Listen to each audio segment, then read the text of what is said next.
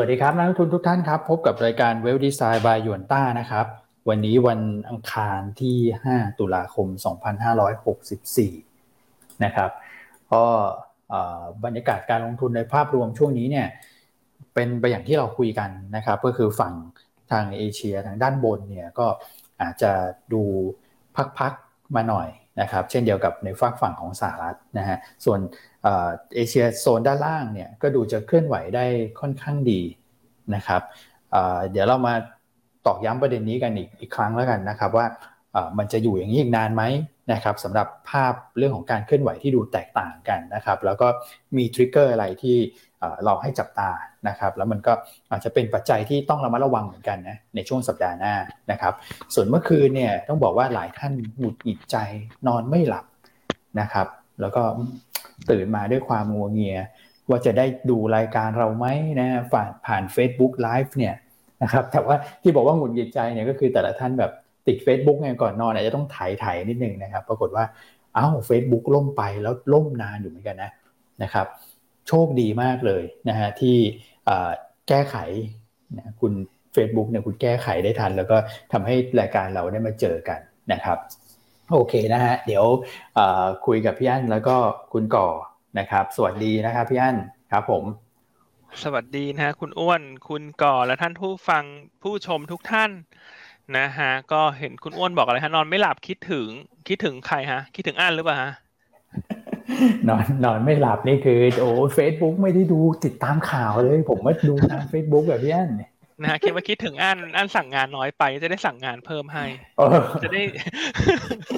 ใจเย็นใจเย็นนะฮะเมื่อคืนนี้มันล่มหมดเลยเนอะ Facebook Instagram WhatsApp นะครับ ก็อย่างอย่างไรก็ตามเช้านี้ก็น่าจะกลับเข้าสู่ภาวะปกติแล้วนะครับ คือเช้านี้เนี่ยเราก็ลุ้นเหมือนกันนะ ว่าถ้าระบบถ่ายทอดต่างๆ มันไม่ได้กลับมาเนี่ย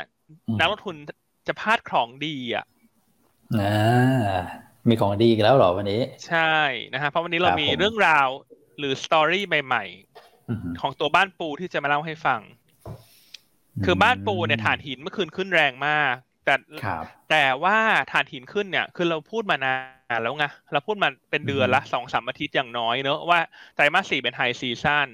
ครับนะครับ แต่ว่าวันนี้เรามีอีกเรื่องราวหนึ่งที่จะมาเล่าให้ฟังสำหรับตัวบ้านปู ซึ่งคิดว่าตลาด ยังมองไม่เห็นเรื่องนี้นะครับแล้วถ้ามันเกิดขึ้นเนี่ย มันน่าจะเป็นประเด็นบวก โดยตรงกับตัวบ้านปู่ครับผมนะครับ เดี๋ยวมาเล่าในช่วงกลางรายการนะฮะก็เช้านี้ ใครยังไม่แชร์รายการ ใครยังไม่สกิดเพื่อนให้ตื่นขึ้นมาดู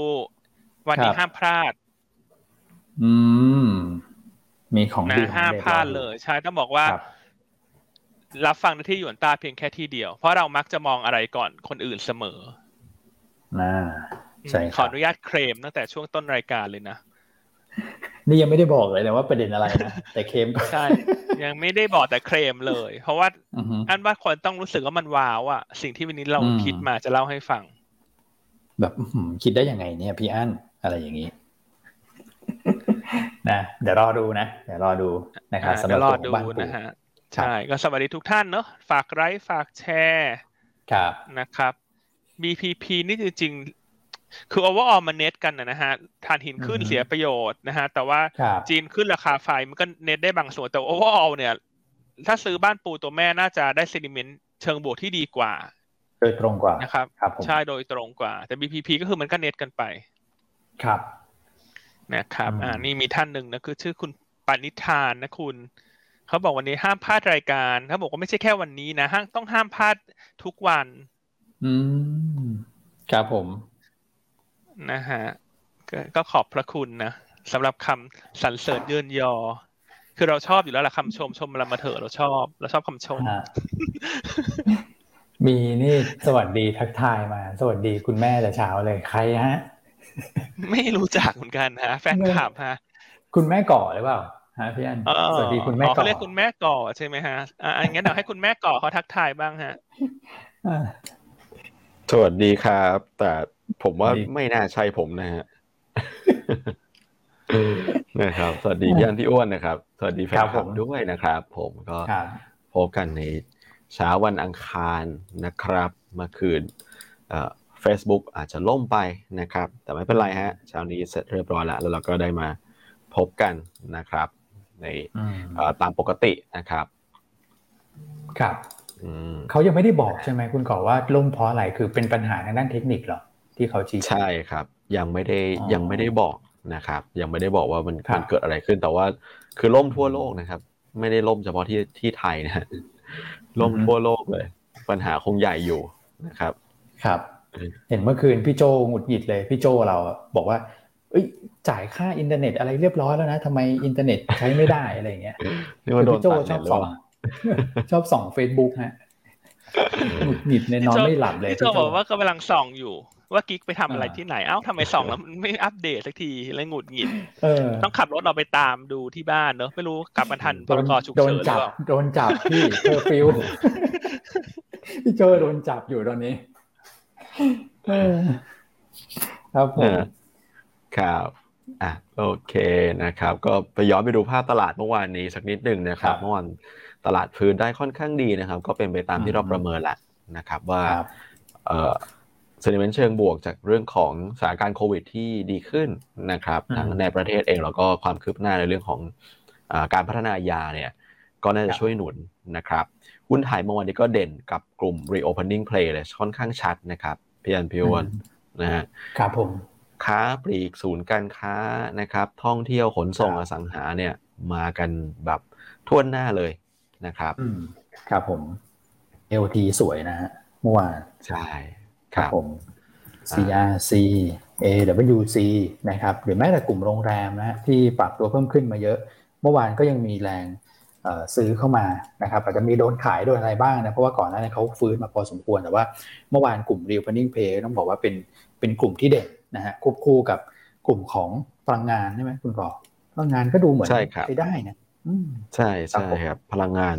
หลาย ๆ ตัวก็ถือว่ายืนได้ค่อนข้างดีนะครับบ้านปูอันนี้ก็บวกไปค่อนข้างแรงเหมือนกันสอพออย่างเงี้ยฮะนะครับเลยทำให้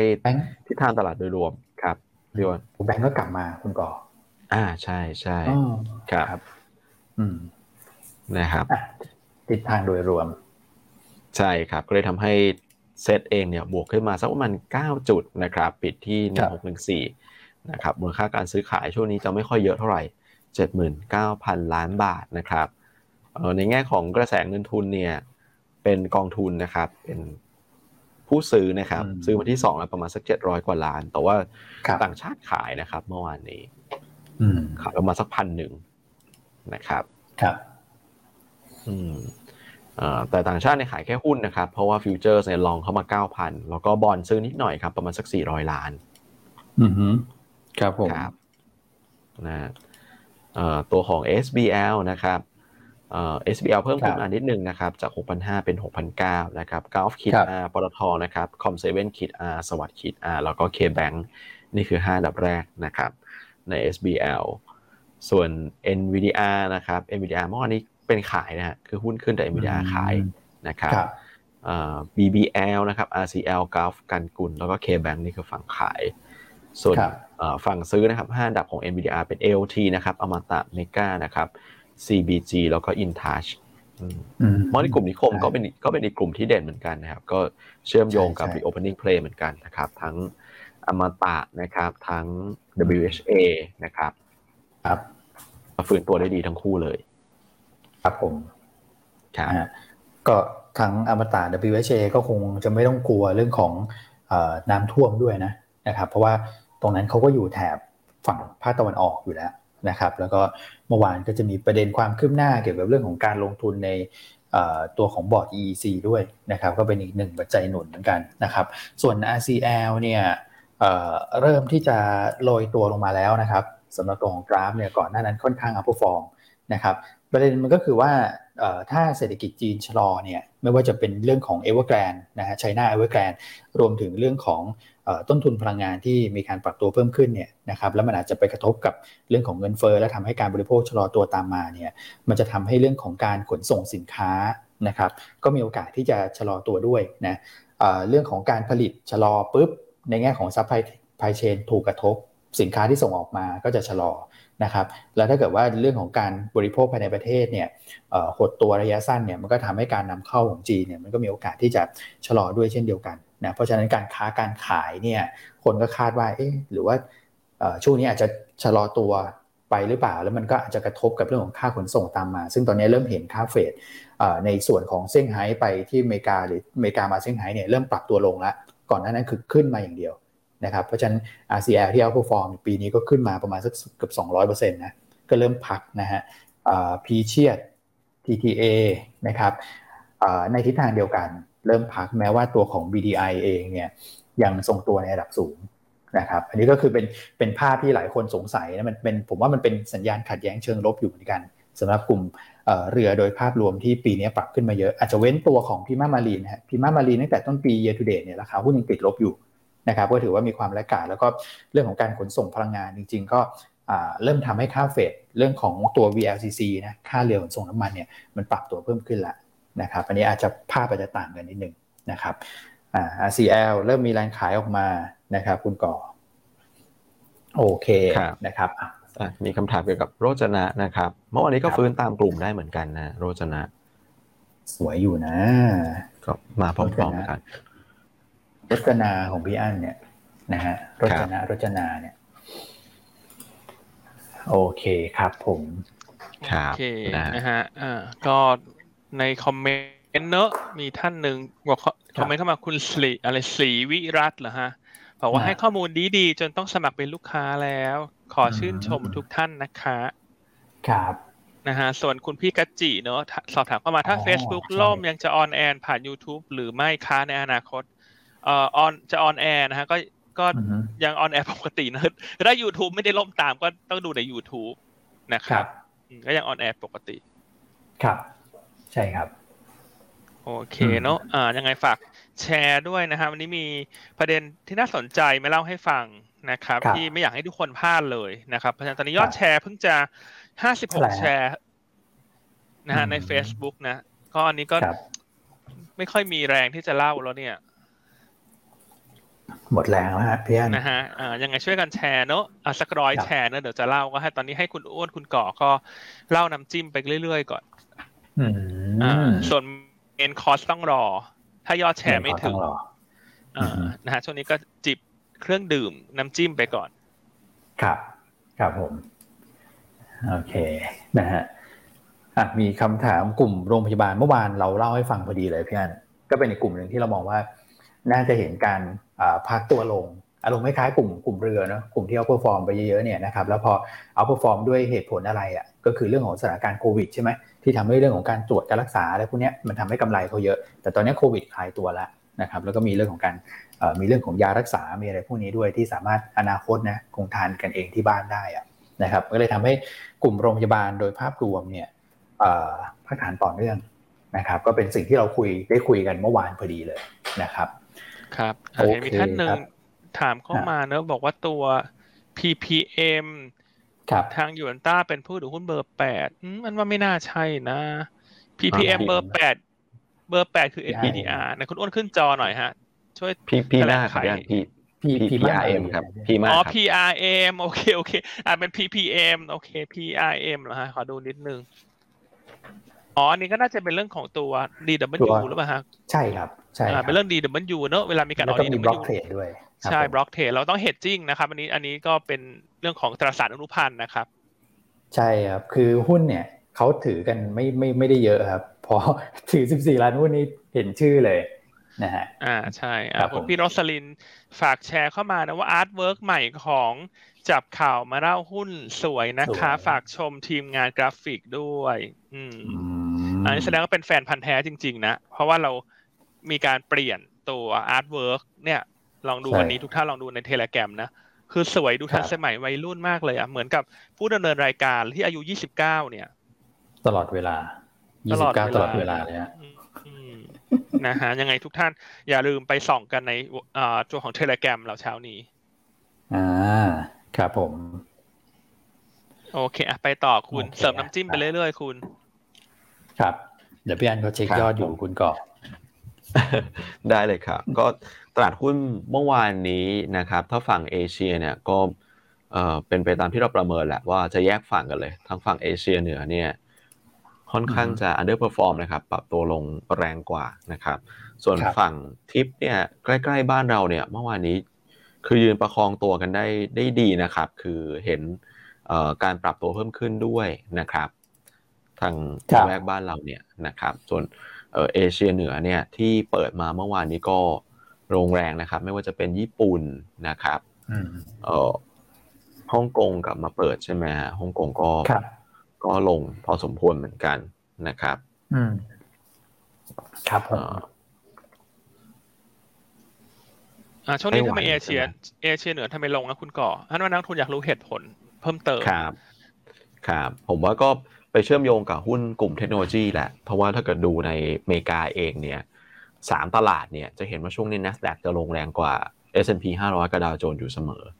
นะครับรบพอมีความกังวลเรื่องเงินเฟ้อ มีความกังวลเรื่องการปรับนโยบายการเงินให้ตึงตัวมากขึ้นเนี่ยหุ้นเทคก็จะโดนลดน้ำหนักออกมาก่อนนะครับ เพราะว่ามองว่าเรื่องของ valuation ที่สูงกว่านะครับ แล้วก็ความเสี่ยงเนี่ยก็ดูจะมากกว่า นะครับคือคนอาจจะมองว่ากลุ่ม real sector กลุ่ม o economy เนี่ยคือผลประกอบการเนี่ยค่อนข้างจะ stable นะครับครับใช่ครับครับเพราะฉะนั้นช่วงนี้เราก็ยังมองเหมือนเดิมนะว่าตลาดหุ้นในกลุ่มเอเชียเหนือเนี่ยก็คือจีน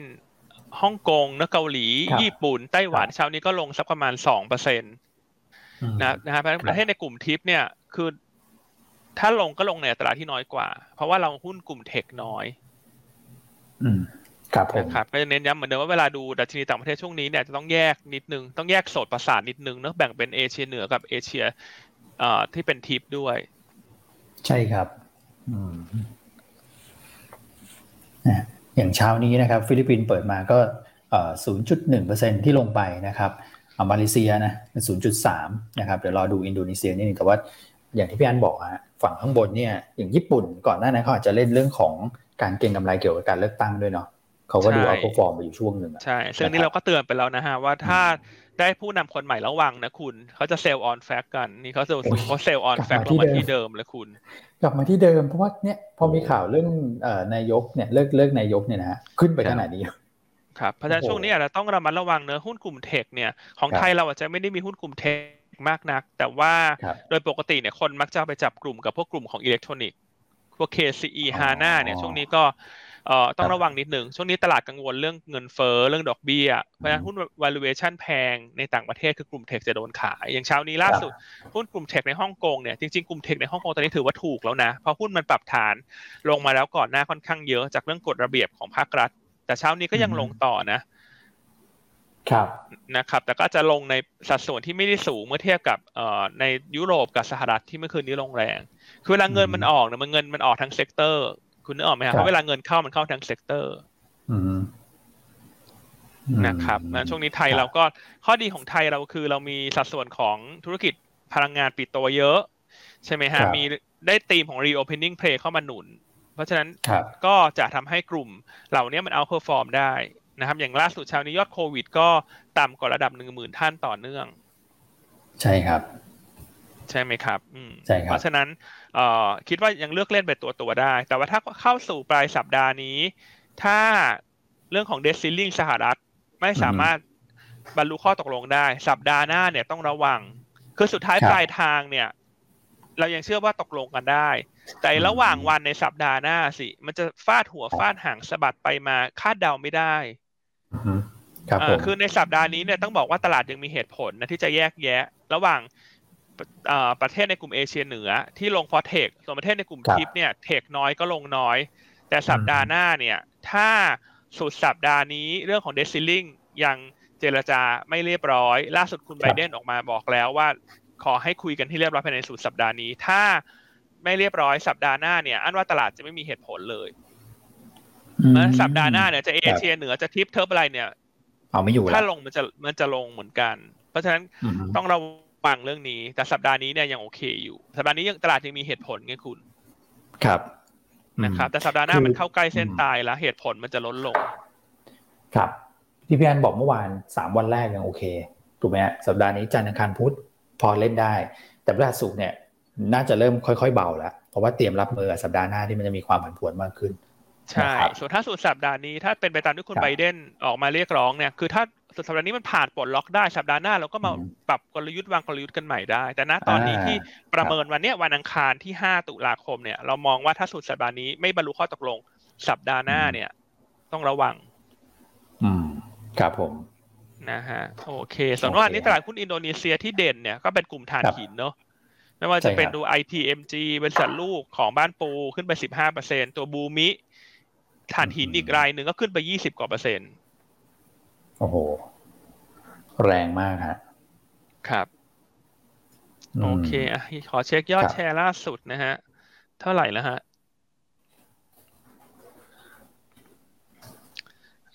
เก้าสิบเอ็ดฮะคุณ อีกเก้าอีกเก้าผู้โชคดีอะไปต่อฮะคุณก่อปัจจัยต่างประเทศก่อน ถ้างั้นคุณก่อ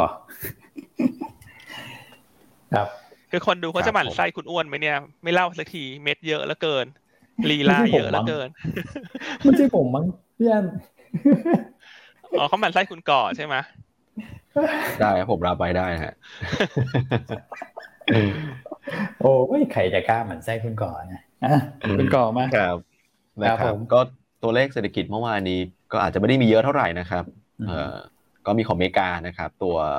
factory orders นะครับ หรือว่ายอดสั่งซื้อภาคโรงงานเนี่ย เพิ่มขึ้น 1.2%มันออนมันนะครับก็ถือว่าดีกว่า คาดการณ์ของตลาดที่ประมาณสัก1%นะครับครับแต่ว่าเมื่อวานนี้หุ้นก็ลงอยู่ดีนะครับครับลงทั้ง3ตลาดเลย แล้วก็หุ้นเทคลงหนักกว่านะครับคืออย่างดาวโจนส์ S&P 500 เนี่ยก็คงมีกลุ่มที่เป็นกลุ่มพลังงานช่วยอยู่ช่วยยันอยู่นะครับ แต่ว่า NASDAQ มันคือเทคล้วนๆแหละนะครับ มันก็เลยลงลงได้แรงกว่า ครับครับ คือช่วงนี้เองเนี่ยถ้าดูเนี่ยเอ่อตัว indicator ต่างๆเนี่ยมันเริ่มจะดูเหมือนผ่อนคลายมากมากขึ้นนะครับไม่ว่าจะเป็นเอ่อดอลลาร์นะครับก็ชะลอการแข็งค่านะครับ bond yield ก็ยังไม่ได้ขยับเยอะขึ้นเท่าไหร่ แต่ว่าตลาดยังก็ดูตอนนี้ยังยังไม่ฟื้นกลับมานะดอลลาร์จะแข็งกลับมาบ้าง แต่ว่าก็ก็ไม่ไม่เยอะเท่ากับที่เเคยแข่งขึ้นไปก่อนหน้านี้นะครับ ครับ ช่วงนี้เซนติเมนต์ตลาดค่อนข้างจะเปราะบางนะครับอืมครับผมครับ ตอนนี้ก็เออจะมีเรื่องที่กำลังจะเป็นเรื่องใหม่เข้ามาแหละก็คือในเรื่องของการเจราจาการค้านะครับ ระหว่างสหรัฐกับจีนนะครับ ซึ่งเมื่อวานนี้มีการแสดงความเห็นของคุณแคทเธอรีนไทนะครับ ซึ่งเป็นตัวแทนการค้านะครับ ตัวแทนการเจรจาสำหรับฝั่งของสหรัฐครับนะครับ ซึ่ง ใจความสำคัญเนี่ยคือเขาบอกว่าก็ตอนนี้ก็คือยังยังยึดถือตามสิ่งที่สหรัฐกับจีนตกลงไว้ trade deal phase แรกนะครับ ที่เซ็นกันสมัยคุณทรัมป์วันนี้ก็ยังเดินตามนั้นอยู่นะครับ tariff หรือว่าเรื่องของกำแพงภาษีก็ยังมีอยู่นะครับ ก็ยังยังมีผลกันอยู่นะครับ แล้วก็อยากจะขอให้จีนเนี่ยก็ทำตามทำตามสิ่งที่ได้ตกลงกันไว้ด้วยนะครับ ส่วนสเต็ปจากนี้ไปเนี่ย ขอให้ ได้เจราจากับจีนก่อน ตอนนี้อเมริกายังไม่ได้จะเปลี่ยนอะไรนะครับ แต่ดูแล้วคือคงคงไม่ผ่อนลงฮะ ดูแล้วเนี่ยนะครับ เต็มที่คือเสมอตัวประมาณนั้น ใช่ครับผมใช่ครับเต็มที่คือเสมอตัว เพราะฉะนั้นจากนี้ไปน่าจะได้เห็นความคืบหน้าขึ้นเรื่อยๆสำหรับเรื่องของการเจรจาการค้า ซึ่งมัน โอ้ประเด็นนี้มันหายไปเป็นเป็นปีนะครับ เป็นปีเลย เดี๋ยวมันกำลังจะกลับมาแล้วนะครับกำลังจะกลับมาแล้วนะก็คงจะมีน้อยเป็นระยะระยะแหละอืมโอเคพอผ่านเดซิลิ่งก็มาดูเรื่องนี้ครับ ใช่ แต่ว่าตอนนี้ยังไง debt ceiling น่าจะเป็นเรื่องหลักที่ต้องติดตามส่วนเรื่องอื่น ๆ เป็นแค่ เครื่องเคียงนะอันว่าเป็นแค่เครื่องเคียงไปก่อนช่วงนี้นะครับ ครับ อ่า นี่มีหลาย ๆ ท่านบอกว่าแชร์สอง user แล้วครับอ่ะครบร้อยแล้ว ครบร้อยแล้วก็เหมือนเหมือนได้ทานอาหารครบแล้วก็พร้อมที่จะเล่าแต่เดี๋ยวเล่าเดี๋ยวเล่าไปทีเดียวแล้วกัน ครับนะครับ โอเคอ่าไปดูสถานการณ์ในจีนกันสักหน่อยไหมฮะอ่าเมื่อวานเนี่ยที่เขาฮอกันไปนะครับสำหรับตัวของ China Evergrande นะคุณกอบก็มีสองบริษัทใช่ไหมที่โดนฮอกันไปเลย ในกลุ่มเอเวอร์แกรนผม ครับผมคือตัว China Evergrande เนี่ยก็เอ่อมีความคืบหน้าเพิ่มเติมนะครับว่าครับเอ่อบริษัท Hobson Development เนี่ยจะเข้ามาลงทุนใน property unit นะครับ หรือว่าธุรกิจอสังหานะครับของเอ่อ China Evergrande นะครับ ครับอืมนะฮะก็เหมือนเข้ามา เข้ามายังไงนะฮะก็เหมือนกับช่วยเหลือกันในอุตสาหกรรมฮะตอนนี้นะครับ อืม คือถ้าเกิดว่าเอ่อเอเวอร์แกรนขายขายหุ้นส่วนนี้ได้ก็ก็มีสภาพคล่องเข้ามา ก็น่าทำให้ไปไปเคลียร์ในเรื่องของหลายๆเรื่องที่ยังมีประเด็นอยู่ตอนนี้นะครับนะฮะใช่ครับส่วนอ่าครับครับพี่อันคือตอนเนี้ยเรา เริ่มเห็นชัดแล้วว่าปัญหาของ China Evergrande เนี่ยมันมันค่อย ๆ ถูกแก้ไขทีละนิดทีละนิดทีละน้อย ค่อยเป็นค่อยไปนะครับ คือครับเมื่อวานเนี่ยการที่มีการขึ้น halt ทั้ง China Evergrande นะฮะ China ตัวของ Evergrande Property Service แล้วก็ตัว Hobson เนี่ยก็เพราะว่า Hobson จะไปซื้อหุ้น China Evergrande Service จาก China Evergrande นะฮะในสัดส่วนสักประมาณ 51%ก็เขาคาดว่าดีลดังกล่าวเนี่ย China Evergrande จะได้เงินสัก5บิลเลียนเอ่อ US อืม ครับผมนะครับเพราะฉะนั้นอันนี้ก็ต่อเนื่องจากสัปดาห์ก่อนที่ China Evergrande มีการขายสัดส่วนเงินลงทุนในธนาคารเอ่อครับเสิงจริง ถ้าอ่านผิดก็ขออภัยเนอะไม่รู้อ่านถูกหรือเปล่าเสิงจริงแบงก์เนอะก็ได้เงินมาสักประมาณ1.5บิลเลียนอืมครับเพราะผฉะนั้มนข้อดีตอนนี้คือเราเริ่มเห็นพัฒนาการแล้วว่า China Evergrande เนี่ยก็จะทยอยขายแอสเซทที่ มันยังมีมูลค่าเพื่อที่จะเอาครับเงินเข้ามาไปชำระหนี้ คือเขาก็ไม่ได้นิ่งนอนใจอยู่เฉยๆนะ อันนี้ก็เป็นกระบวนการปรับโครงสร้างหนี้ที่มันเดินหน้าไปแล้วนะครับซึ่งสัปดาห์ที่ครับแล้วเนี่ยก็มีการชำระคืนพวกเจ้าหนี้การค้า เจ้าหนี้เอ่อบริษัทรับเหมาก่อสร้างชำระคืนโดยจ่ายเป็นยูนิตห้องไป จ่ายเป็นห้องอะอ๋อจ่ายเป็นเอาเหรอเอ่ออให้เป็นสังหาห้องที่มันเสร็คจรับแล้วอะไรอย่างเงี้ย เพราะฉะนั้นสิ่งครับที่อยากจะชี้เห็นว่า ระหว่างที่จีนปิดตรงเนี้ยสี่วันทำการห้าวันทำการครับตั้งแต่ศุกร์ที่แล้วจนถึงพฤหัสนี้เนี่ยเอ่อครับประเด็นที่มันคืบหน้าเข้ามาเนี่ย ถือว่าเป็นบวกเล็กน้อยนะอืมส่วนครับเรื่องการผมผิดนัชลานี่เนี่ยอันว่าตลาดฟันธงไปแล้วล่วงหน้าว่าคุณพี่เขาไม่มีเงินจ่ายแล้วแหละแน่นอน แต่ถ้าไม่มีครับเงินจ่ายแล้วไม่ทำอะไรเลย มันก็จะเข้าขายไม่มีไม่หนีไม่จ่าย อันนั้นอะมันจะแย่ไม่ดีถูกไหมอืมครับเออใช่มันครับจะแย่แต่อันเนี้ยก็คือ ค่อยๆค่อยๆตัดเล็บตัดนิ้วอะไร ทยอยทำกันไป เพราะฉะนั้นเชื่อว่าเดี๋ยวก็จะมีประเด็นดังกล่าวเข้ามาต่อเนื่องสำหรับการที่ใช้ได้ว่าแกรนจะขายนู่นขายนี่ออกมานะครับ แต่ว่าอืมทั้งหมดส่วนใหญ่เนี่ยเห็นได้ชัดเลยว่ารัฐบาลจีน มีครับวัตถุประสงค์เพื่อที่จะช่วยเหลือเจ้าหนี้ในประเทศก่อน อืมครับผมนะครับครับเพราะฉะนั้นก็ต้องติดใช่ครับตามเนอะแต่ว่าถ้าดูความคืบหน้าเนี่ย เรามองว่ามันก็เป็น neutral to positive นิดนิด ครับๆนะฮะแต่ว่าเงินที่ได้มามันก็ยังต้องใช้เวลานะเพราะหนี่ทั้งหมดมันสามแสนล้านเหรียญใช่ไหมฮะอย่างสองดีลดังกล่าว ขายไปก็ได้เงินมาหกจุดห้าพันล้านเหรียญเนอะอืมนะครับครับผม แต่ก็ดีกว่าไม่ทำอะไรเลยใช่ไหมฮะคุณคุณก่อคุณอ้วน ใช่ใช่ครับครับ ผมว่าอืมทำวันหยุดนี่สำหรับผมนี่เป็นสัญญาณขัดแย้งเชิงบวกเลยนะคือวันหยุดแล้วคุณไม่หยุดแล้วก็เร่งแก้ต่อเนื่องเนี่ยนะครับ พอวันศุกร์เปิดมานะมันก็จะความกังวลมันก็จะลดลงละ นะครับคราวนี้ก็มาดูเรื่องของแรงขายในกลุ่มเทคอะไรเนี่ยถ้าเกิดว่าเบาลงหน่อย ผมคิดว่าตลาดจีนก็ หรือว่าฮ่องกงเนี่ยมันอาจจะเสด็จน้ำพอดีอะในช่วงปลายสัปดาห์นี้ก็ได้เหมือนกันนะนะครับ อืมครับอืมครับผมโอเคอะเมื่อเมื่อสักครู่คุณก่อมีอะไรต่อหรือเปล่านะฮะอ๋อไม่มีละครับพี่อันก็อันเนี้ยฮะเหมือนที่ครับพี่อ้นขึ้นไว้นิดหนึ่งก็คือบริษัทชื่อแฟนตาเซียเนี่ยฮะก็เป็นบริษัทในกลุ่มอสังหาเหมือนกันที่อืม ใช่ เริ่มเริ่มเห็นเหมือนกันว่าก็เริ่มมีอาการออกลักษณะของการผิด อ่า การผิดนัดชำระหนี้ด้วยเหมือนกันนะครับ ครับ อืมโอเค มันก็อาจจะเป็นเหมือนเออลูกคลื่นนะซึนามิที่มี after shock มีอะไรตามกันมานะครับสำหรับเอ่อบริษัทข้างเคียงนะในในตัวของ property ในในจีนนะครับ แต่ก็คิดว่าน่าจะควบคุมสถานการณ์กันได้แหละนะครับ เอามาดูกันที่ เรื่องของอุตสาหกรรมท่องเที่ยวไหมคือเมื่อวานเนี่ยเท่าที่ผมเห็นนะหุ้น tech Facebook อะไรพวกนี้ก็ลงกันไปนะครับเพราะว่ากลัวเรื่องดอกเบี้ยด้วย Facebook hang กลางอากาศด้วยนะครับ แต่กลุ่มที่เอาเ r อร์ฟอร์มเนี่ยก็จะมี 3 กลุ่มหลักนะครับหนึ่งก็คือกลุ่มพลังงานนะเพราะตามราคาน้ำมันที่ปรับตัวเพิ่มขึ้น 2 คือกลุ่มแบงค์นะครับที่อเมริกานะฮะสามก็คือกลุ่มที่เกี่ยวข้องกับเรื่องของการเดินทางนะครับ เมื่อวานเริ่มเห็นโปรโมชั่นมาแล้วพี่อันผมอยากจะ ใครขอลางานนะฮะกลางกลางรายการโปรโมชั่นเที่ยวบินเขาส่งมาแล้วนะ แต่ไม่รู้ได้บินเมื่อไหร่นะพี่อันของอะไรฮะการบินไทยหรือเปล่าฮะเออของป้าม่วงเราเนี่ยนะฮะการบินไทยเนี่ยมาแล้วจ้าครับผม อืมก็บรรยากาศก็เริ่มมาแล้วนะเห็นที่ต่างประเทศเขาก็ท่องเที่ยวกันสะพัดเลย ครับผมใช่ไหมคุณก่อ ใช่ครับ คือดูแล้วเนี่ยจุดที่ เนี่ยฮะเหมือนที่สไลด์ที่พี่อ้วนโชว์อยู่เนี่ยดูถ้าดูทางฝั่งขวาแล้วดูพารากราฟสุดท้ายครับครับ we have passed the deepest point of the crisis นะครับก็คือเราผ่านจุดที่ที่แย่ที่สุดของวิกฤตไปแล้วนะครับ จากนี้ไปคงจะ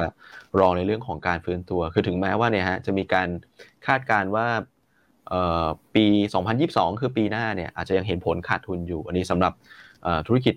การบินทั่วโลกนะครับ แต่ว่ามันจะน้อยลง ไปเยอะเลยนะครับครับเมื่อเทียบกับในช่วง2020 2021 2021 นะครับอืมครับผมอืมอย่างนี้ก็จะจะยิ่งทำให้บ้านเราดูเด่นขึ้นมาเหมือนกันนะถ้าเกิดเรื่องการท่องเที่ยวแม้ว่าจะยังไม่ไม่มาถึงบ้านเราอะแต่อารมณ์เขาได้แล้วไงในฝั่งยุโรปในฝั่งอเมริกา ถ้าเกิดว่าเราควบคุมโควิดได้ลงไปเรื่อยๆนะเอ่อเปิดกันได้เนี่ยก็สะพัดเหมือนกันนะผมว่าเนาะคนก็พร้อมจะมานะ ใช่ อย่างที่เคยบอกว่าคือในช่วงที่ work from home กันในช่วงที่มีเรื่องของโควิดแบบเนี้ยคือเงินเนี่ยถูกจับจ่ายไปซื้อสินค้าที่เป็นชิ้นๆมากันเยอะแล้วล่ะนะครับมามีของกันเต็มบ้านแล้วตอนนี้นะครับ แต่ว่าสิ่งที่ขาดอยู่คืออะไรที่มันซื้อแล้วมันเป็นประสบการณ์นะครับ ซึ่งหนึ่งในนั้นคือเรื่องของการท่องเที่ยวครับ ใช่ครับนะครับ ที่มันมันขาดหายไปเนาะใช่ใช่ใช่ครับครับผม โอเคฮะพี่อันต่างประเทศมีเสริมอีกไหมครับผม ต่างประเทศใช่ไหมฮะ ก็น่าจะครับค่อนข้างครบแล้วนะฮะต่างประเทศเมื่อวานนี้คือสรุปรวมๆเมื่อวานพวกเทคอะลงนะฮะแล้วก็มีคุณไบเดนออกมาตำหนิเนอะทางพรรคพรรคริพับลิกันที่บอกว่าเหมือนกับว่าที่ติดเรื่องของเพดานนี่เนี่ยเพราะว่าทางริพับลิกันก็บล็อกโหวตอยู่นะครับก็เขาก็ออกมาเร่งเนอะให้คอนเกรสเนี่ย แก้ไขปัญหาโดยเร็วให้สิ้นสุดภายในสัปดาห์นี้ ครับนะครับ ก็ต้องมาลุ้นกันเนอะว่าสุดท้ายแล้ว อันนี้มันก็เป็นการเรื่องของการชิงจังหวะทางการเมืองกันด้วย ครับ ครับผมนะครับอะส่วนในประเทศวันนี้เรามีเรื่องอะไรนะเรื่องกบงใช่ไหมแล้ววันนี้เรามีการออกบทวิเคราะห์เรื่องของการตรึงราคาน้ำมันดีเซลนะครับ ก็จะมีการเปลี่ยนเนอะตัวน้ำมันดีเซล ก็จะเปลี่ยนจาก B7 กับ B10 เป็น B6 เพื่อที่จะลดต้นทุน เพราะว่าปัจจุบันเนี่ยพวกของราคาไบโอดีเซลมันค่อนข้างสูง เพราะฉะนั้นปรับสัดส่วนลงมาเพื่อที่จะปรับลดตัวราคานะครับข้อที่สองคือปรับลดค่าการตลาดลงนะจาก 1.8 บาทต่อลิตร เหลือ 1.4 บาทต่อลิตรนะครับ แล้วก็ปรับลดการจัดเก็บเงินกองทุนนะฮะในน้ำมันดีเซลลงนะฮะจาก 1 บาทเหลือ 0.01 บาท นะครับเพราะฉะนั้นสามมาตรการเนี้ยที่จะใช้เป็นระยะสั้นเนี่ยแล้วก็ติดตามสถานการณ์ในตลาดโลกประกอบไปด้วยเนี่ยก็จะส่งผลให้ตัวราคาน้ำมันดีเซลในประเทศเนี่ยจะเอ่อตรึงราคาไว้ได้ที่สามสิบบาทต่อลิตร ใช่ไหมครับ แต่ผลกระทบเนี่ยก็จะมีเช่นกันนะครับ เพราะว่าการที่ใช้สูตรน้ำมันดีเซลนะฮะโดยลดจาก B10 กับ B7 เนี่ยเป็น B6 นะครับ ก็จะทำให้ผู้ประกอบการธุรกิจไบโอดีเซลนะ เช่น GGC เช่น PTG เนี่ยเขามียอดขายที่ลดลง เพราะว่าทั้งสองบริษัทคือขายไบโอดีเซลเพื่อที่จะไปเติมในน้ำมันดีเซล เพื่อให้ออกมาเป็นน้ำมันที่มีตัว B เนี่ย B10 B7 B6 เพราะฉะนั้นคือ B10 เนี่ยก็คือเอ่อน้ำมันร้อยเปอร์เซ็นเติมสิบเปอร์เซ็นเป็นไบโอดีเซล เพราะฉะนั้นตัวไอตัวเลขที่มันลดลงเนี่ยมันก็คือเติมลดลง ผสมลดลงอะก็จะกระทบยอดขายของพวกนี้นะฮะแต่ว่าก็เป็นระยะสั้นเนอะประมาณหนึ่งเดือน นะครับเรื่องของการปรับลดค่าการตลาดก็แน่นอนกระทบกับผู้ประกอบธุรกิจสถานีบริการน้ำมัน อืมครับผมนะครับ ส่วนข้อสามเนี่ยการลดการจัดเก็บเงินกองทุนก็จะไม่ได้กระทบใคร แต่ถ้าเงินกองทุนหมดเมื่อไหร่ แล้วแล้วราคาน้ำมันดิบยังไม่ลงเนี่ย อันนั้นต้องมาดูมาตรการถัดไปแล้วว่าใครจะเป็นผู้สนับสนุนถ้าต้องการตรึงราคาน้ำมันดีเซล ครับนะครับ เพราะฉะนั้นเบ็ดเสร็จโดยรวมเนี่ย คนที่ได้รับผลกระทบเชิงลบในระยะสั้นกับข่าวดังกล่าวเนี่ยก็จะมี GC มี PTG มี OR นะครับไล่ตามลำดับเนอะ GGC เยอะที่สุดนะ PTG รองลงมา OR ลำดับถัดไปส่วนบางจากก็ได้รับผลกระทบบ้าง เพราะมีปั๊มน้ำมันครับครับผม อืมนะครับส่วนรายละเอียดก็อ่านได้ในบทวิเคราะห์ของคุณปิงเช้านี้ ใช่ครับ ก็จังหวะพอดีเลยนะ ตั้งแต่ในช่วงสัปดาห์ที่แล้วที่เราบอกว่า กลุ่มพวกสถานีบริการน้ำมันเนี่ยนะครับอาจจะต้องระมัดระวังด้วยนะเพราะว่าต้นทุนก็เพิ่มขึ้นนะครับ แล้วก็มีเรื่องของกบงเข้ามาเสริมพอดีด้วยนะครับเมื่อวานนี้ อ่า แล้วมีอะไรเพิ่มอีกไหมฮะ มีเรื่องเนี่ยครับพี่อันสันประสามิตรนะฮะเขาบอกว่าเขาทำเรื่องของโครงสร้างภาษีที่จะจูงใจให้คนซื้อรถเนี่ย EV คือตอนนี้ใครที่จะซื้อรถอาจจะรอดูกันอยู่นะครับ ว่าพวก EV พวกไฮบริดเนี่ย ภาษีรถยนต์จะลงไหมนะฮะซึ่งถ้าเกิดลงเนี่ยก็จะทำให้ราคารถเนี่ยถูกลงมาแหละนะครับเขาบอกว่าเสร็จแล้วนะรอนำนำเสนอคอรมออีกครั้งหนึ่งนะครับ ซึ่งตรงนี้เนี่ยมันจะทำให้สัมปทามิตรเนี่ยจัดเก็บรายได้ได้ลดลงนะครับ เพราะว่าเรื่องของภาษีรถยนต์ก็จะต่ำลงรถสมัยใหม่ช่วงนี้ก็ไฮบริดกันหมดแล้วนะครับบางคันนี่ก็ไปเพียว EV กันเลยนะ บางยี่ห้อนะครับ คราวนี้เขาจะหาเงินจากไหนเขาก็บอกว่า ก่อนหน้านี้ปกติเรื่องของภาษีรถยนต์เนี่ยเขาจะเก็บตามโครงสร้างในการปล่อยคาร์บอนอยู่แล้ว ใครปล่อยคาร์บอนออกมาเยอะ ก็จะเสียภาษีเยอะหน่อยนะครับ อันนี้ก็จะอาจจะไปไปถึงของภาคอุตสาหกรรมด้วยนะฮะสำหรับภาคอุตสาหกรรมโรงงานไหนปล่อยคาร์บอนเยอะ ก็มีโอกาสที่จะไปดึงจากตรงนั้นมานะครับ นั่นหมายความว่าสมมุติว่าบ้านพี่อั้นเนี่ยทำเกี่ยวกับโรงงานอุตสาหกรรมอยู่ พี่อั้นอาจจะมีแนวคิดว่า เอ้ย ฉันติดโซลารูฟ นะสักล้านสองล้านอะไรอย่างเงี้ยนะครับ แต่ว่ามันช่วยเรื่องเรื่องของการลดการปล่อยคาร์บอนนะแล้วก็เอาตรงนี้ไปหักล้างกับกับเรื่องของการผลิตที่มันจะปล่อยคาร์บอนเยอะๆตรงนี้ได้นะครับผมคิดว่าเออคนก็มันอาจจะจูงใจให้ภาคอุตสาหกรรมเนี่ยหันมาติดพวกโซลารูฟนะฮะโซลาลอยน้ำอะไรพวกนี้มากขึ้นเหมือนกันนะเพราะว่าก็กลัวเรื่องของภาษีที่มันจะเพิ่มขึ้นด้วยนะ แต่นี่เดี๋ยวรอความชัดเจนอีกนิดนึงว่าจะเข้าคอรมอทันสัปดาห์นี้ไหมหรือว่าจะเป็นสัปดาห์หน้านะครับ โอเค ก็เป็นประเด็นย่อยมากกว่าเนอะมันเป็นประเด็นหลักหลักอะไรแต่อยากจะมาแชร์เฉยว่าประเทศไทยก็กำลังจะเดินหน้ามุ่งหน้าไปสู่เรื่องของ green energy มากขึ้น อืมโหแต่ถ้าเกิดสนับสนุนให้คนติดโซลารูฟได้เนี่ยพี่อันอย่างพวกแบบกันกุลหรือว่าพรพรมผมพรของของคุณเอ็มเนี่ยก็จะขายดีเหมือนกันนะพูดถึงใช่ครับใช่ รวมทั้งตัวบ้านปูด้วยนะ ที่เป็นบริษัทลูกที่ทำตัวโซลารูฟท็อปนะ คือบ้านปู next ใช่ใช่ใช่ โอ้เขาก็มีครับผมตัวนี้ EC อันนี้มีอะไรพิเศษไหมฮะ ถ้าไม่มีก็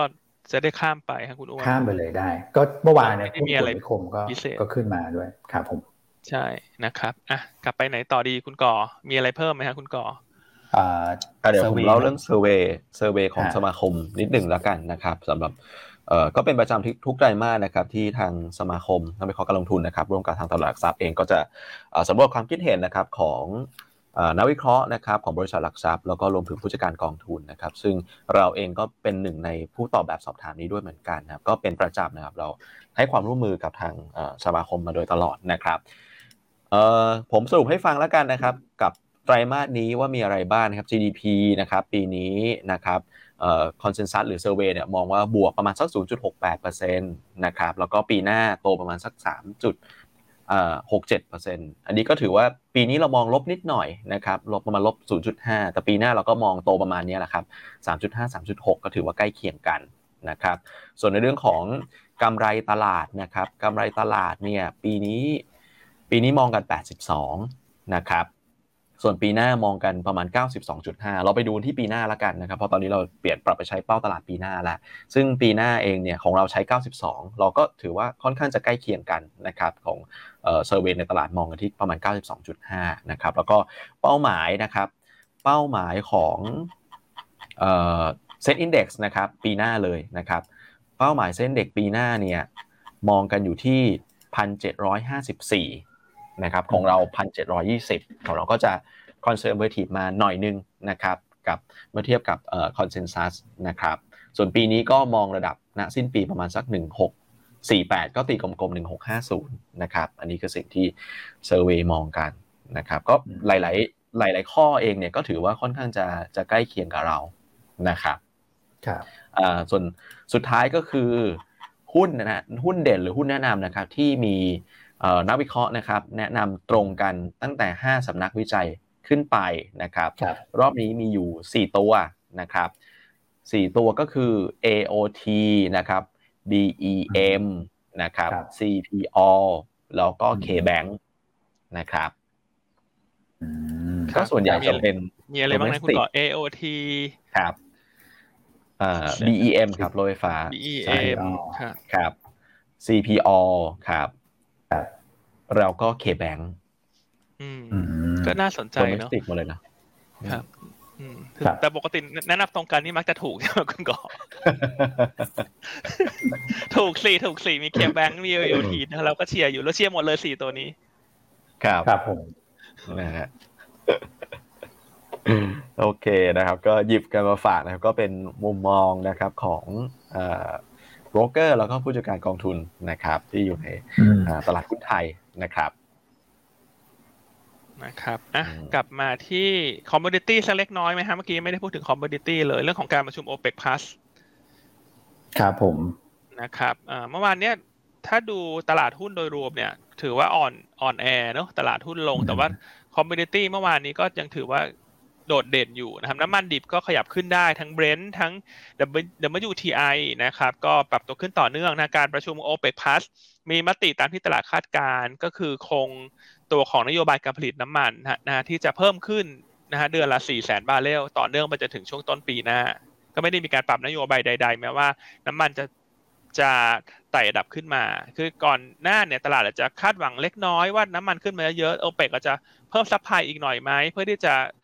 ลดตัวราคาน้ำมันที่ขึ้นมาเร็ว แต่สรุปเมื่อวานนี้ก็ไม่ได้มีการเพิ่มตัว supply แต่อย่างใด อืม ครับผม นะครับ ส่วนที่ขึ้นเด่นเลย เมื่อวานเนี้ยจะเป็นใครไม่ได้นอกจากพระเอก ที่เราแนะนำต่อเนื่อง ช่วงนี้คือถ่านหิน อืม ครับนะฮะถ่านหินเมื่อวานนี้บวกห้าเปอร์เซ็นตนะคุณ โอ้โหสองร้อยสี่สิบเหรียญแล้วพี่อัน สองร้อยสี่สิบเหรียญแล้วนะครับ แล้วก็เช้านี้เนี่ย คุณอ้วนลองสลับตัดไปดูที่ตัวตลาดหุ้นต่างประเทศสักเล็กน้อยได้ไหมฮะ ครับ อินโดนีเซียขึ้นนะอ่าเช้านี้คุณจะเห็นไหมว่ามันมีประเทศหนึ่งที่เขียวเขียวเขียวบางๆ อยู่คืออินโดนีเซียนะครับ ซึ่งเมื่อวานนี้หุ้นถ่านหินที่อินโดนีเซียเนี่ยบวกเยอะมาก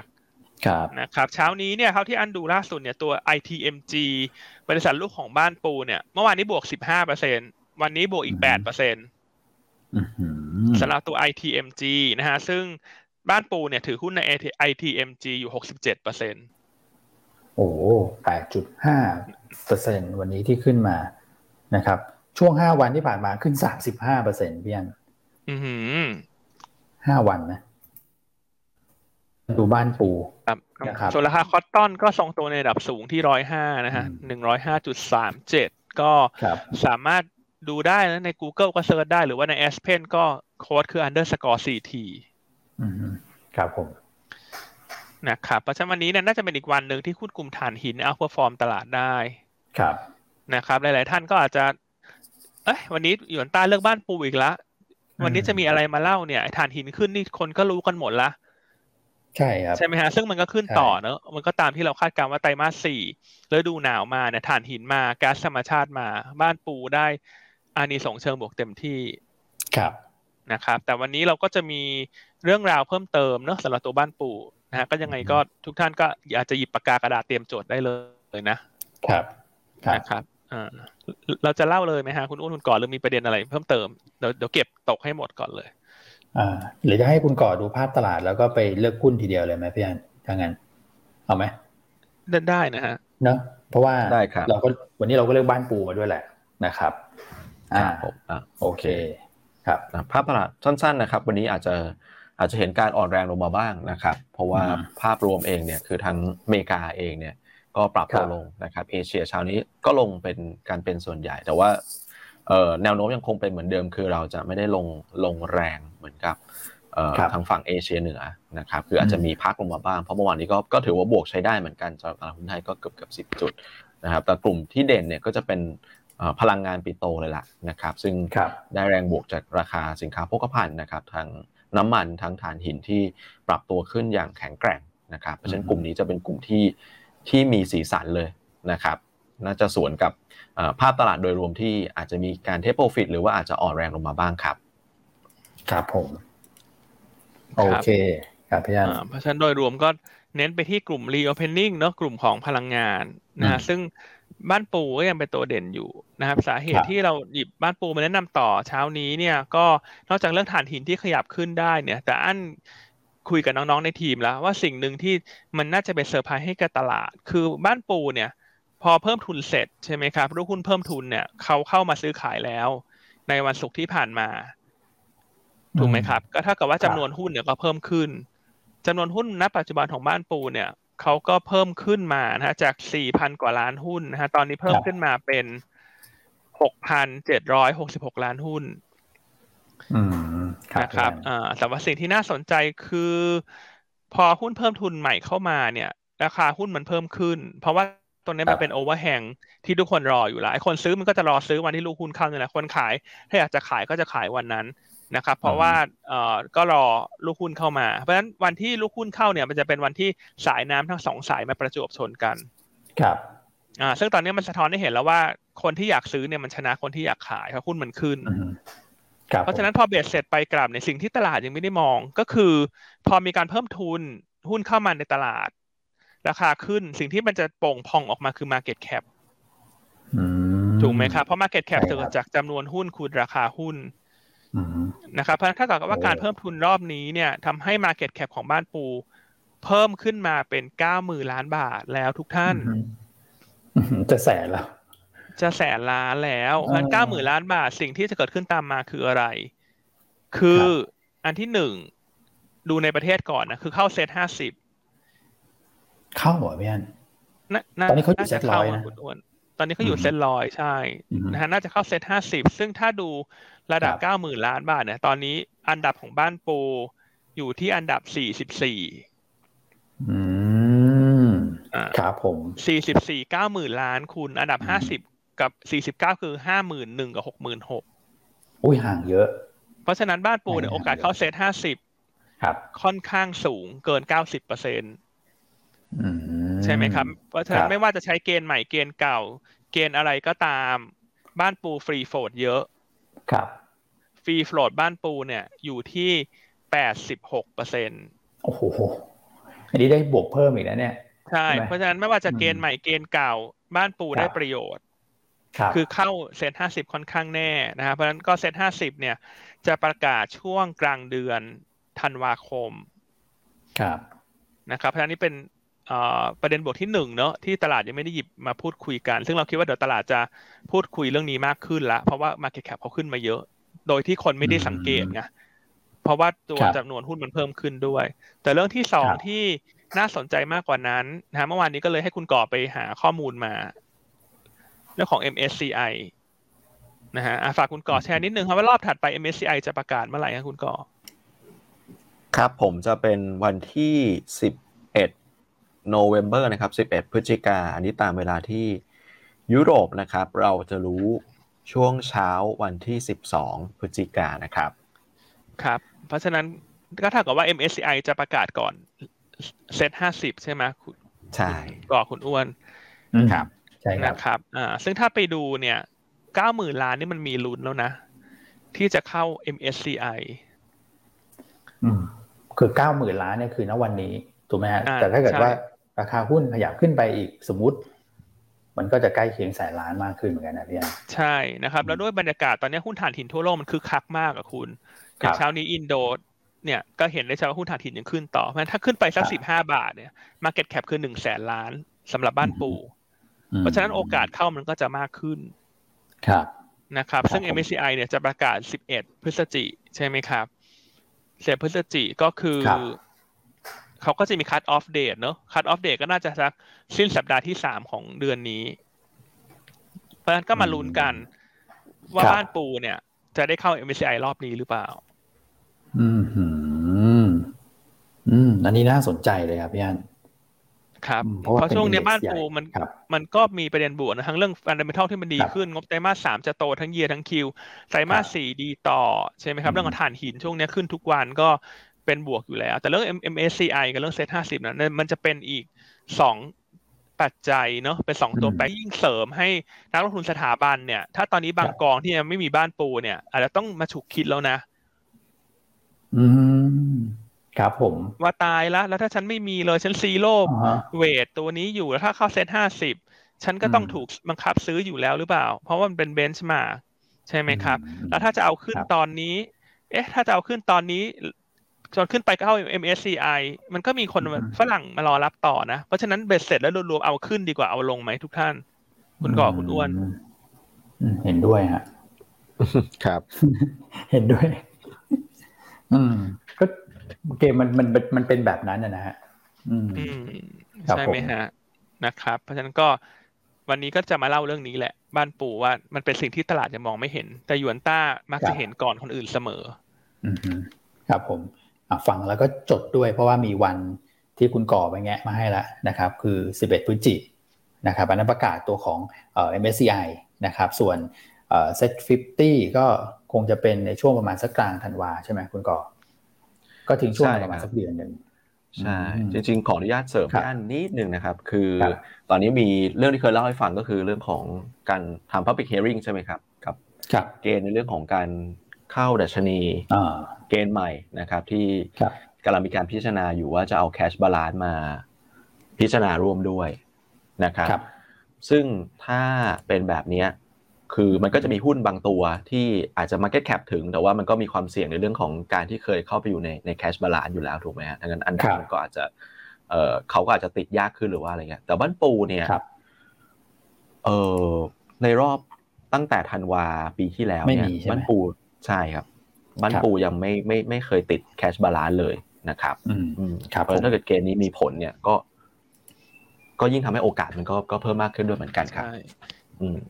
เพราะฉะนั้นคุณก่อนจะสรุปว่าไม่ว่าจะเกณฑ์ไหน เกณฑ์เก่าเกณฑ์ใหม่ ยังไงโอกาสเข้าเซ็ตห้าสิบรอบเนี้ย ก็คือบ้านปูน่าจะสูงมาก ครับ ครับนะครับส่วนส่วนเรื่อง MSCI ก็ต้องลุ้นนะ เพราะ MSCI เนี่ย เอ่อ มันก็มีหลายตัวแปรเนอะแต่เป็นว่าตอนนี้ถ้าดูราคาตอนนี้เนี่ย ยิ่งถ้าขึ้นไปสักสิบห้าบาทเนี่ย ครับ โอกาสเข้าน่าจะสักเจ็ดสิบเปอร์เซ็นต์อะ อืม ครับผม อืมตอนนี้ก็ตามราคาถ่านหินไปนะครับ แล้วก็ MSCI พฤศจิกาสมมุติถ้าเกิดผิดหวัง ผมว่าก็ไม่ได้ไม่ได้มีอะไรแย่ เพราะว่ามันก็จะมี SET fifty ที่พี่อันบอกว่ามีโอกาสเข้าค่อนข้างแน่อยู่แล้วรองรับอยู่อีกทีหนึ่งนะฮะสำหรับตัวของบ้านปู โอ้โห อันนี้คือมองไกลเลยครับพี่อันมองแต่ไม่ได้ไกลมากนะก็คือเป็นเป็น story ที่แบบเราก็ไม่ได้คิด คือผมเองก็ไม่ได้ดูเรื่องของ Market Cap เหมือนกันนะพอพี่อันให้แรงโอ้โหน่าสนใจฮะครับผมครับอ่าส่วนตัวที่สองเราเลือกปตทสพนะครับ ก็วันนี้ก็เน้นไปที่กลุ่มพลังงานนะกลุ่มพลังงานที่เป็นต้นน้ำเนี่ยก็จะได้ประโยชน์เต็มที่หน่อยเวลาน้ำมันขึ้นนะครับ ส่วนกลางน้ำปลายน้ำเนี่ย ผลประโยชน์อาจจะไม่ได้รับเต็มเม็ดเต็มหน่วยเพราะไม่ว่าจะเป็นเรื่องนโยบายภาครัฐที่เข้ามาช่วยภาคครัวเรือนนะครับ หรือว่าเรื่องของต้นทุนที่มันกระทบในส่วนของกลางน้ำเนี่ย ก็จะทำให้ต้นน้ำมันเด่นสุด ครับครับก็แนะนำเก็งกำไรปตทสพนะแนวต้านร้อยี่สิบสองบาท อืมครับผมส่วนงบไตรมาสสามเนี่ยวันนี้คุณปิงมีการคาดการตัวของผลประกอบการนะครับ ก็คาดว่าผลประกอบการไตรมาสสามเนี่ย น่าจะเติบโตทั้ง year on year แล้วก็ Q on Q นะครับ เป็นระดับหนึ่งหมื่นล้านบาท ครับนะครับแต่ถ้ามองสั้น ๆ เนี่ย เก่งกำไรงบออกก็น่าสนใจสำหรับปตทสพอืม ครับผม ครับ อ่า ส่วนอีกสองตัวเนอะทั้งเทคนิคแล้วก็ทั้งทางด้านของกลยุทธ์เนี่ย เราก็เน้นยังเน้นไปที่กลุ่มของ reopening play เพราะว่าสถานการณ์โควิดมันดีขึ้นอย่างต่อเนื่อง นะฮะก็แนะนำเก็งกำไร AWC นะฮะแนวต้าน4บาท80ครับนะครับก็ราคาหุ้นยังแรกกาดนะครับ year to date เนี่ยเพิ่งจะบวกขึ้นมา 1.3เปอร์เซ็นต์นะ CPN 13เปอร์เซ็นต์ Centel 51นะฮะเอ่อ SSR 46เปอร์เซ็นต์ CRC 11เปอร์เซ็นต์แล้วก็มิน26เปอร์เซ็นต์ครับนะครับ เพราะฉะนั้นก็แนะนำตัวเก็งกำไรตัว Asset World หรือว่าตัว AWC ครับ ครับผมนะครับอะส่วนตัวสุดท้ายคุณแชมป์แนะนำอะไรฮะวันนี้คุณอ้วนครับทางเทคนิคก็ CPN นะฮะแนวรับ 53บาท50นะครับแนวต้าน 55บาท50นะครับ stop loss ถ้าเกิดต่ำกว่า 52 บาทนะก็ตีมเดียวกับ AWC แหละนะฮะก็เป็นเรื่องของ reopening pay play นะครับที่ได้แรงหนุนจากโควิดที่คลายตัวต่อเนื่องนะครับจะเห็นว่า หุ้น 4 ตัวที่เราเลือกเนี่ยนะครับก็จะเป็น global pay นะฮะที่เกี่ยวข้องกับเรื่องของพลังงานสัก 2 ตัว คือบ้านปูกับตัวของสอพอซึ่งสอพอวันนี้คุณปิงพรีวิวแล้วก็ปรับราคาเหมาะสมขึ้นไปด้วยนะครับกับอีก 2 ตัวก็จะเป็นตัวของ reopening นะฮะก็เป็นธีมหลักในช่วงนี้แหละนะครับเราให้ AWC เป็น proxy เพราะว่าราคาค่อนข้างได้ perform นะครับคุณแชมป์เลือก CPN นะครับ power investing ใส่พลังกัน ก็บ้านปูมีเครื่องไม้เครื่องมือให้เลือกน่าสนใจ นะครับ block trade gearing ประมาณสักเจ็ดเท่านะครับสอพอ gearing block trade ค่อนข้างสูงเหมือนกันนะครับก็คือประมาณสัก 13 เท่านะครับแล้วก็สอพอเองก็มีตัวของ b ู ELN ด้วยนะครับซึ่งให้ยิวเนี่ยสมมุติว่าถ้าเกิดเราไปซื้อบู ELN ของพี่ตาอาติเนี่ยนะครับแล้วราคาสอพอเกิดขึ้นไปก่อนตามราคาน้ำมันนะครับท่านก็ได้ยิวไปนะซึ่งยิวก็ไม่น้อย 15.49%ต่อปีนะครับ โอเคครับ ค่อนข้างที่จะครบถ้วนสำหรับวันนี้นะฮะ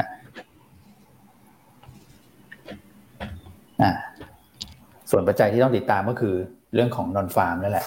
นะฮะในช่วงปลายสัปดาห์นอนฟาร์มของของสหรัฐนะครับคราวนี้เรามาดูคำถามนะฮะเดี๋ยวผมขออนุญาตตอบตัวของ TR นิดนึงแล้วกันนะครับ ดูจากราคาคอตตอนเองก็ ยังปรับตัวเพิ่มขึ้นนะครับ ส่วนกราฟราคาหุ้นเนี่ยตอนนี้ก็ย่อตัวลงมาทดสอบเส้นค่าเฉลี่ย 10 วันแถวประมาณสัก 50 บาท 49 50 นะครับ ผมคิดว่าคงจะประคองตัวนี้ได้นะฮะแล้วก็อาจจะรอจังหวะ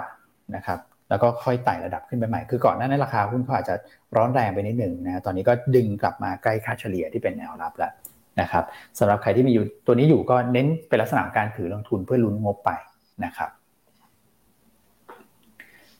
โอเคฮะโอเคอะวันนี้มีเวลาตอบคำถามสักเล็กน้อยเนอะเหลือประมาณสามถึงสี่นาทีครับพี่อัน CKP น้ำเต็มเขื่อน เป็นยังไงบ้างครับงบไตรมาสสามน่าจะดีเนาะ CKP ใช่ไหมฮะเพราะเป็น high season ด้วย นะครับก็จะเก็งกำไรผลประกอบการเนาะเพราะว่าตอนนี้เข้าสู่เดือนตุลาคมแล้วนะครับ ก็น่าจะเริ่มเห็นการเก็งรายตัวเข้ามาละสำหรับผลประกอบการ ส่วนกลุ่มแบงก์เนี่ยจะเริ่มรายงานผลประกอบการในช่วงกลางเดือนนี้นะครับ ก็ภาพรวมในไตรมาสสามเนี่ยกลุ่มธนาคารเราคาดว่างบจะ drop Q on Q นะครับ แต่ว่า year on year น่าจะเติบโต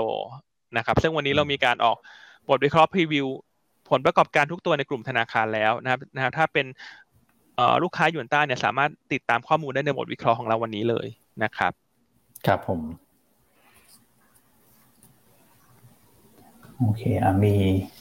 คำถาม เพิ่มเติมไหมคุณก่อ ครับ ช่วงครับ ช่วงการรายการมีคำถามเกี่ยวกับ AH ครับพี่วันอาปิโก้นะครับจริง ๆ ช่วงนี้กลุ่มยานยนต์เนี่ยเท่าที่ดูวิวของทางพี่โจเนี่ยนะครับรบก็มองว่า ในช่วงของไตรมาสสามเนี่ยผลประกอบการอาจจะเห็นการซอฟลงมานะครับก็เริ่มเห็นผลจากเรื่องของปัญหาชิปที่ขาดแคลนนะครับทำให้ผลประกอบการเนี่ยก็ชะลอตัวเพราะฉะนั้น Q3 อาจจะอาจจะไม่ได้เป็นเป็นกลุ่มเด่นสำหรับในเรื่องของการเก็งกำไรเรื่อง e a r n i n g นะครับแล้วถ้าเกิดดูภาพใหญ่เนี่ยเรื่องของการส่งออกแม้ว่าจะเห็นว่าเออตัวเลขก็ยังเติบโตนะครับ แต่ว่าถ้าดูอัตราการโตเนี่ยมันจะเห็นว่าจะเริ่มจะเริ่มเห็นการชะลอลงแล้วสำหรับยานยนต์ นะครับเพราะฉะนั้นอาจจะเก็งกำไรทางเทคนิคได้เพราะว่าราคาลงมานะครับอย่างอาปิโก้ลงมาใกล้เส้น 200 วันนะครับอาจจะเป็นลักษณะของการเก็งกำไรทางเทคนิคมากกว่าแต่ถามว่าจะฟื้นกลับไปแรงๆไหมเนี่ยด้วยผลประกอบการมันอาจจะไม่ได้ support ในในไตรมาสสามผมว่าอาจจะอาจจะฟื้นยากสักนิดหนึ่งที่จะแบบกลับไปแบบที่เล่นกัน20กลางๆ ไปปลายขนาดนั้นนะครับนะฮะครับผมเห็นด้วยครับสำหรับกลุ่มยานยนต์ช่วงนี้อาจจะซอฟก่อนนะครับ ครับอืม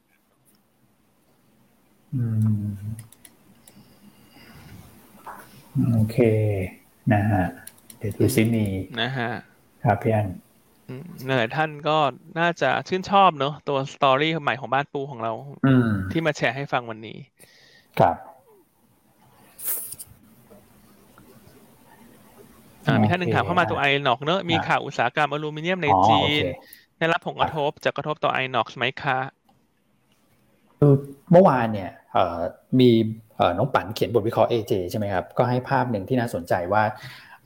สินค้าจากจีนเนี่ยจะเข้ามาลดมามาได้น้อยลงนะฮะเพราะว่าบ้านเขาก็มีปัญหาเรื่องการผลิตไฟไม่พอนะครับคือแค่ใช้ในประเทศกันเองมันก็เหนื่อยแล้วนะฮะInox เนี่ยเท่าที่ผมคุยล่าสุดเนี่ยก็ให้ภาพลักษณะคล้ายกันก็คือ confirm เลยว่ามันมีปัญหาตรงนี้จริงๆ เกี่ยวกับเรื่องของสินค้าจีนที่ออกมาได้ไม่เยอะ ซึ่งปัญหาตรงนี้เป็นปัญหาที่จีนแต่ว่าส่งผลบวกกับบ้านเรา นะครับเพราะฉะนั้นเนี่ยผมเชื่อว่ากำไรไตรมาสสามของ Inox น่าจะออกมาสวยนะครับแต่เป็นว่าก็สำหรับกลุ่มเหล็กนะฮะเท่าที่ผมสังเกตดูช่วงนี้นะครับจะกลับมาคึกคักเนี่ยจะต้องรอเงินบาทให้มาแข่งค่าสักนิดหนึ่งนะครับเพราะว่าตัวเขาเองเขาก็นำเข้าพวกต้นทุนวัตถุดิบเข้ามา ถ้าเกิดบาทอ่อนตรงนี้มันอาจจะไม่ได้เป็นผลดีกับเขาสักเท่าไหร่นะครับอย่างรอบที่แล้วที่เหล็กเล่นกันคึกๆเนี่ยฮะคือช่วงนี้ครับพอบาทแข็งปุ๊บคนก็ บุกกลับมาเล่นกลุ่มที่ได้ประโยชน์จากบาทแข็งนะครับ ครับนะครับครับสุดท้าย TSCC คนสะสมหรือเปล่า ก็ก็คิดว่าโอเคนะครับ TSCC เป็นธีมของ reopening play ไปนะครับ ว่าถ้าโควิดคลายตัวการบริโภคกลับมา TSCC ก็จะได้ประโยชน์จากยอดขายผ่านทางด้านของ7 e เ e ่ e อที่เพิ่มขึ้นด้วย นอกจากนั้นตอนนี้เนี่ยเราเริ่มเห็นการขยายตัวตู้กดของ TSCC นะฮะไปในพวก Tesco Lotus แล้ว เขาเปลี่ยนชื่อเลยนะเขาไม่มีเทสโก้แล้วใช่ไหมเป็นแค่โลตัสใช่ไหมในตามในตามโลตัสแล้วนะครับ นอกจากนั้นเนี่ยการที่7-Eleven ขยายสาขาไปยังกัมพูชาเนี่ยซึ่งสาขาแรกก็เปิดไปแล้วเนี่ยอันนี้ก็เป็นอัพไซด์ในระยะยาวของ TSCC ด้วย เพราะว่าการที่เซเว่นอีเลฟเว่นเปิดในต่างประเทศก็หมายความว่าตู้กดน้ำก็ตามไปด้วยกันนะครับก็ก็ดูแล้วโอเคนะครับ ถ้าดูธีมก็เริ่มน่าสนใจละ คือตอนนี้พวก domestic play พวก reopening play เนี่ยก็เป็นกลุ่มที่น่าจะเริ่มเห็นแรงสะสมเข้ามาได้นะครับ อืม ครับผม โอเคครับ หมดเวลาครับท่านี้หมดเวลาแล้วนะครับ ให้คุณก่อทิ้งท้ายสักเล็กน้อยไหมฮะ ครับผมเรื่องโหวตได้เลยขอคะแนนไหมฮะคุณก่อครับผมก็การโหวตนะครับยังคงมีอยู่นะครับจนถึงช่วงปลายเดือนนี้นะครับ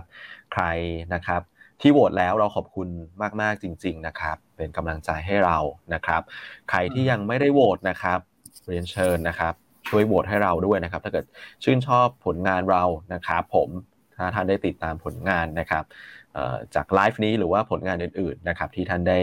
ได้รับชมได้รับฟังหรือว่าได้เห็นนะครับขอคะแนนให้เราด้วยนะครับหนึ่งเสียงของท่านนะครับเป็นกำลังใจให้เรานะครับเป็นแรงผลักดันให้เราทำงานต่อไปในทุกๆวันนะครับแล้วก็ผลิตผลงานที่ดีขึ้นดีขึ้นเรื่อยๆนะครับแล้วก็กิจกรรมนะครับเนี่ยขนาด work from home เราก็มีกิจกรรมดีๆ ให้กับท่านด้วยนะครับก็คือในเรื่องของออต้องบอกว่าเป็น corporate week ซึ่งเป็น financial week รอบนี้เป็นในเรื่องของกลุ่มการเงินซึ่ง ทุกบริษัทที่มาเนี่ยคือต้องบอกว่าโอ้โหมีสตอรี่ที่น่าสนใจทั้งนั้นเลยนะครับ ผมแล้วก็ต้องขอขอบคุณนะครับทางผู้บริหารนะครับทุกบริษัทเลยนะครับที่ให้เกียรตินะครับมาร่วมงาน Financial Week กับเรานะครับยังไงติดตามชมกันได้นะครับ เริ่มตั้งแต่วันจันทร์หน้าเลยนะครับแล้วก็ไปตลอดทั้งสัปดาห์หน้า 11ถึง15 ตุลานะครับโอเคครับ แต่ว่ากิจกรรมดีๆ แบบนี้นะครับ ก็เนี่ยฮะเหมือนที่ อยู่ในแอดนะครับสำหรับลูกค้าของเหรียญต้าเท่านั้นก็ยังมีเวลานะครับสำหรับใครที่